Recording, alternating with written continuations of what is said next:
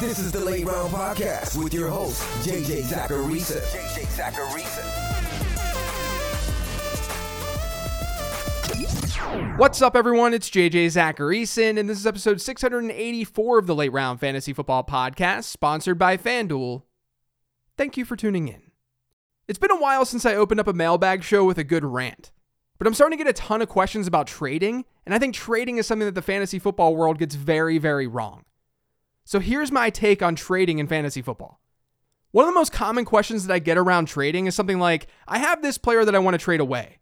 What player should I be targeting in this trade? That way of thinking needs to leave your brain right now, gone. I understand answering that question to give someone a baseline. My rest of season rankings are over on Patreon, so I can at least say, oh, you want to trade Nick Chubb? Here are the players that I have ranked ahead of Nick Chubb from here on out. I can do that. But there are two things that are necessary here that are always missing. Number one, there's a market component. What if you say that you want to trade Nick Chubb, and I happen to have Dameon Pierce ranked ahead of Chubb from here on out? Now, that's not the case because that wouldn't be smart, but just imagine a world where you're trying to trade away Nick Chubb. And you come to me and you ask a question about who you should target for Chubb. And I say that I have Dameon Pierce ranked ahead of Chubb rest of season. Does that mean that you should trade away Chubb to get Dameon Pierce? Of course not. Even though I feel that way, the market doesn't feel that way at all. You can get way more for Nick Chubb than just Dameon Pierce. So always keep the market in mind when you're trading. That's the first thing. The second thing, though, is more important. Trading is there to make both parties better, to make both teams better. What that means is that when you go to trade a player, let's just keep rolling with Nick Chubb here. When you go to trade Nick Chubb, your very first instinct should be to find a team who needs running back help. Find a team that would really need Nick Chubb. It shouldn't be to find a player on some random team that you'd trade Nick Chubb for.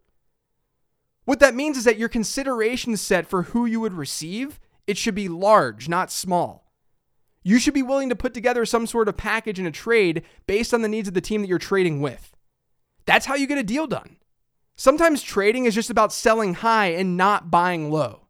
Like if you think Nick Chubb is a sell high candidate right now, it doesn't mean that you need to trade him for a player that you should be buying low on. Maybe you can trade Nick Chubb and someone else and get someone like Cooper Kupp. It's not like Cooper Kupp is a buy low candidate, but Cooper Kupp is a very good fantasy asset. You didn't go out seeking Kupp, but you should be more than open to having someone like Cooper Kupp on your fantasy roster. You're able to actually extract value when you approach trades this way because you're finding a team that needs the thing that you have which means they'll be more willing to spend or even overspend. But all the while, you're able to actually get a trade done. And you can approach this from the standpoint of buying players low too, or just buying someone that you're targeting. If you really want to trade for Jonathan Taylor right now, you really think that Taylor is a good buy low candidate, go find the team that has Taylor and see if there's anything that you can offer to make that team better. It's such a simple concept, but literally 90% of the fantasy industry doesn't think this way. So please, instead of asking, who should I trade player X for, ask, which team in my league could use player X? Once you answer that question, start to put a trade package together and get a deal done that benefits both sides. That's how you get a deal done in fantasy football. Now, this is a mailbag show, but before getting into the questions, I want to remind you about FanDuel Faceoff. FanDuel Faceoff is where you compete in quick, fun games against other real people for real cash. It has all sorts of games that you're familiar with, like Home Run Derby, Wheel of Fortune, puzzle and strategy games, with more on the way. Contests are action packed and last between two to five minutes. You can play on your couch, waiting in line, during a commercial break, wherever, and on your schedule. Plus, you can practice for free anytime. Whether it be head to head, multiplayer, or larger tournaments, FanDuel Faceoff has something for you. Plus, in most contests, you'll be matched against other players of similar skill level, so you're never totally overmatched, even as a beginner. Faceoff is also tied to your FanDuel account and wallet, so you can easily use your daily fantasy funds or sportsbook winnings in the app. Visit fanduel.com slash faceoff or download the FanDuel Faceoff app in the Apple App Store right now to get in the game. Age and location restrictions apply, void where prohibited. See fanduel.com slash faceoff hyphen terms for terms and conditions. The first question this week, well, there's kind of two questions, but the first one's from Tomer from Patreon. It says, Hey JJ, I was wondering if you had a chance to look at how first and second round running backs fared compared to their expected points per game through three weeks. Without looking at data, it feels like they have disappointed more than previous years, while the running backs from the dead zone are not doing as bad. And then this other question's from Twitter. It's loosely related to this, and it's from at TG Design. It says, Do you see any data to support CMC, ranked first overall by some, getting improved usage, or is what we've gotten so far the ceiling and floor?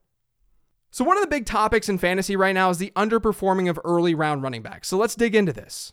Just so everyone's aware, I'm recording this on Thursday. So, the Thursday night game has not happened. And obviously, Joe Mixon was an early round running back pick.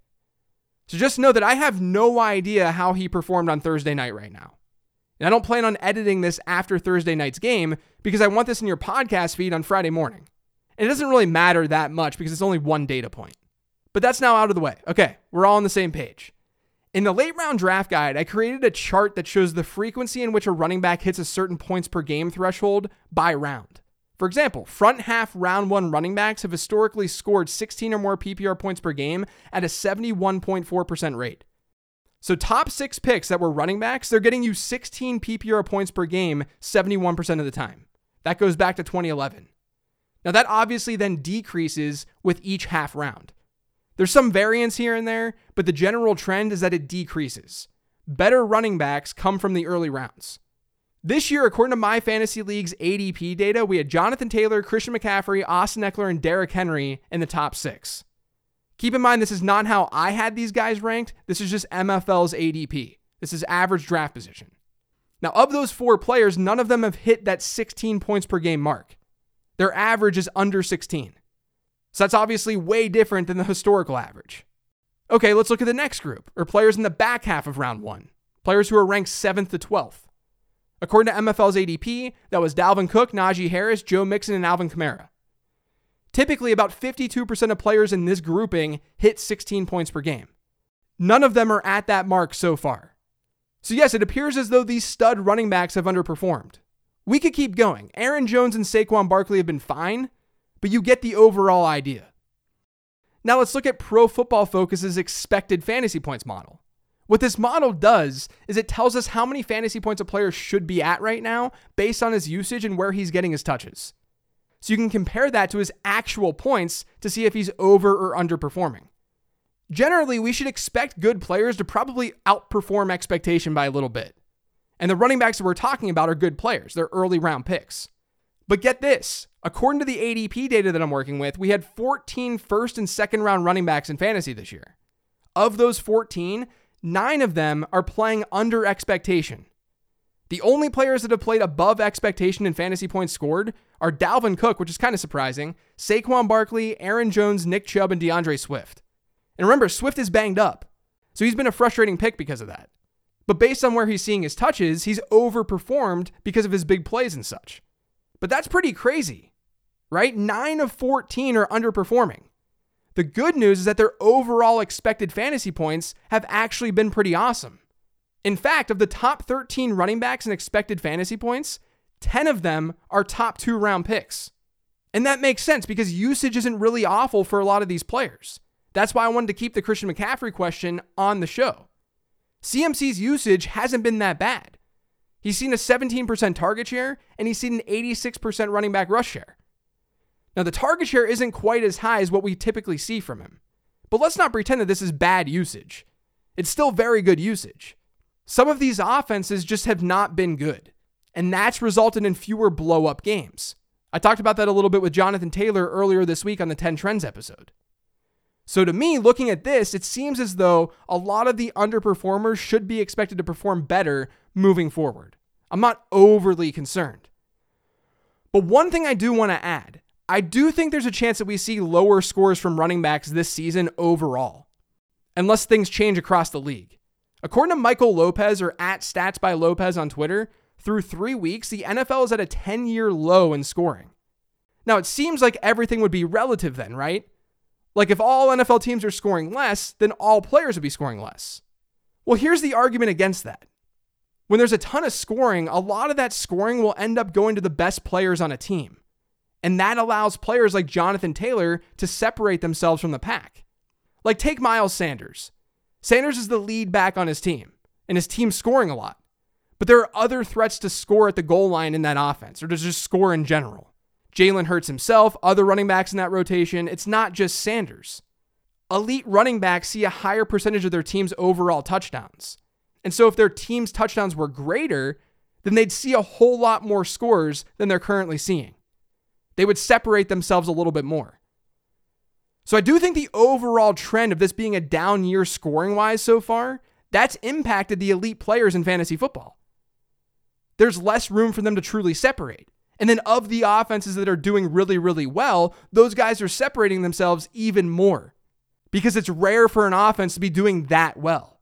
That's why we're seeing such huge, huge gaps between guys like Lamar Jackson, Jalen Hurts, and Josh Allen versus the rest of their position because there's just a wider gap in how these teams are scoring. I don't know if that's going to keep up either.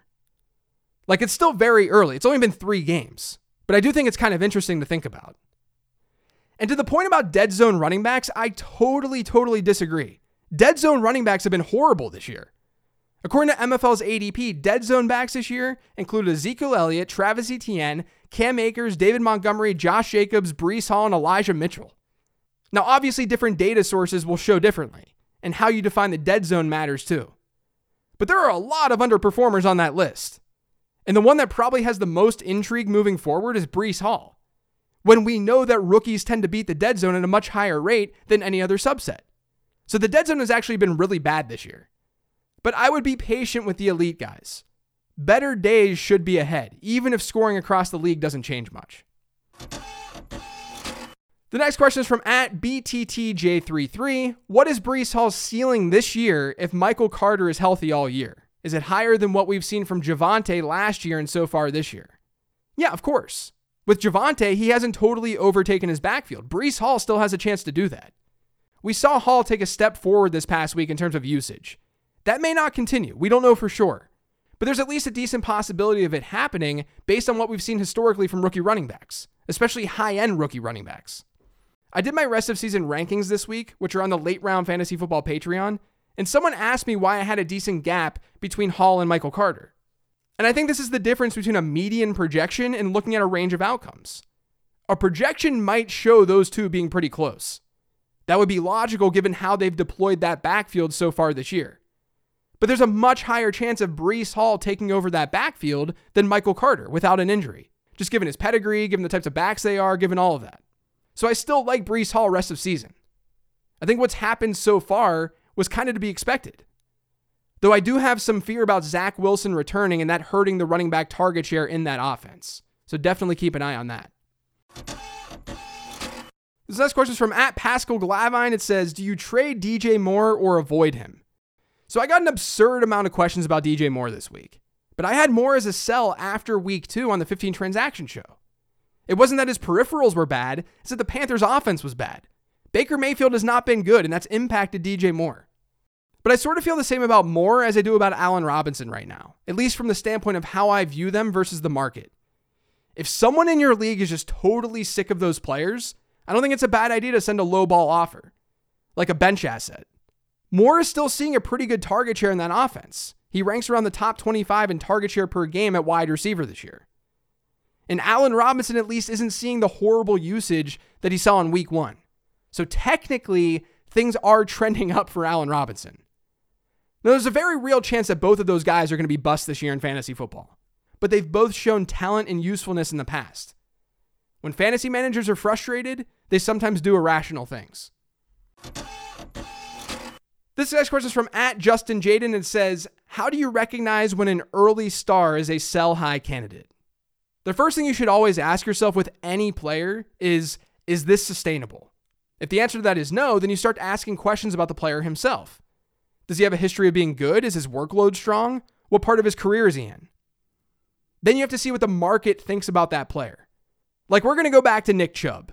Nick Chubb is playing above expectation right now, a good bit above expectation.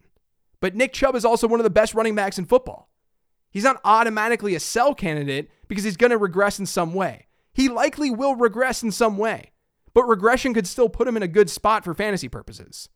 But if you're talking about some random part time player who's really exceeding expectation, that's different. It's easier to sell non elite players, it's easier to trade them away. because chances are what they're doing is a little bit fluky. So it's first seeing if they're playing over their head. It's then seeing if the peripherals are there and if they're a good player. And then it's seeing what the market thinks. Sometimes you get a player who's playing way over his head and isn't that great of a player or prospect. But then the market also sees that. So it means that he's not really a sell candidate because you're not actually gaining anything by selling him. So in that scenario, you might have to risk it and say, well, maybe my evaluation of him as a player is just wrong. Let's hope for that. There's just a lot that goes into something like this, but hopefully that does make some sense.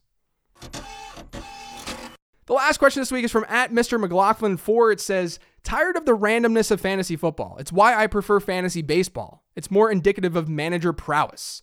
My question is there a way to reduce the randomness of fantasy football? Or is that the beauty of it? I love the second game against the median idea. Now, I sort of ranted about this on a recent mailbag show when talking about how some people think fantasy football is just all luck. And I totally disagree with that. Is there variance? Yes, of course. Is there some luck? Yes, of course. But I think people take this concept of randomness way too far. Just because Mack Hollins had a career day in week three doesn't mean fantasy football is all luck. I see that all the time on Twitter, every single week. It happens every week. Someone tweets out a list of the highest scoring players of their position in a given week, and there are just tons of out of nowhere players on that list. And then everyone's like, this is why fantasy football is too random. Well, first off, that's one week. Across an entire season, you're still going to get bigger weeks out of your better players. Second, just because you didn't predict exactly what would happen doesn't mean you can't predict anything. I talked about Mack Hollins on my sleeper show last week. I liked Mack Hollins in week three. I certainly didn't expect him to be the wide receiver, too, but the goal here is to be better than your league mates. If you can consistently find players who outperform expectation, you're going to win in the long run. It's not about accurately predicting a blow up game from Mack Hollins. It's about being higher on Mack Hollins than the rest of your league. It's about being a week ahead on your waiver wire. Everyone wants perfection. You don't need perfection. You just need to be better than the other humans who are also playing this game. And honestly, if you want to fix the randomness factor, there are ways to do that within your league if you want to. You could do an all play format where you play every single team each week. Or you can play two games, one against your opponent and one against a league median, like you talked about in the question.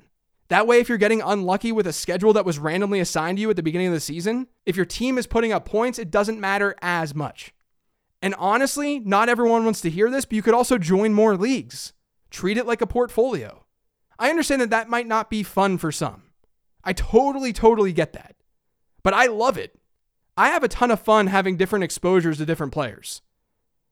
But it evens things out much more than playing in one or two leagues and dealing with the variance in those two leagues. There are ways to combat the randomness in fantasy football, if that's something that really, really frustrates you. But I also would say that fantasy football is a lot less random than you think. You can consistently be better than your league mates and that's all that matters. That's it for today's show, though. Thanks to all of you for listening. If you've yet subscribed to the Late Round Fantasy Football Podcast, make sure you are by searching for it pretty much anywhere podcasts can be found. And don't forget to follow me on Twitter at Late Round QB. Remember to check out lateround.com, join the free newsletter for my 15 transactions column, and join the Patreon. The Patreon has rest of season rankings, weekly rankings, an awesome Discord community, and much more. Thanks, everyone. Good luck in week four. I'll talk to you next week.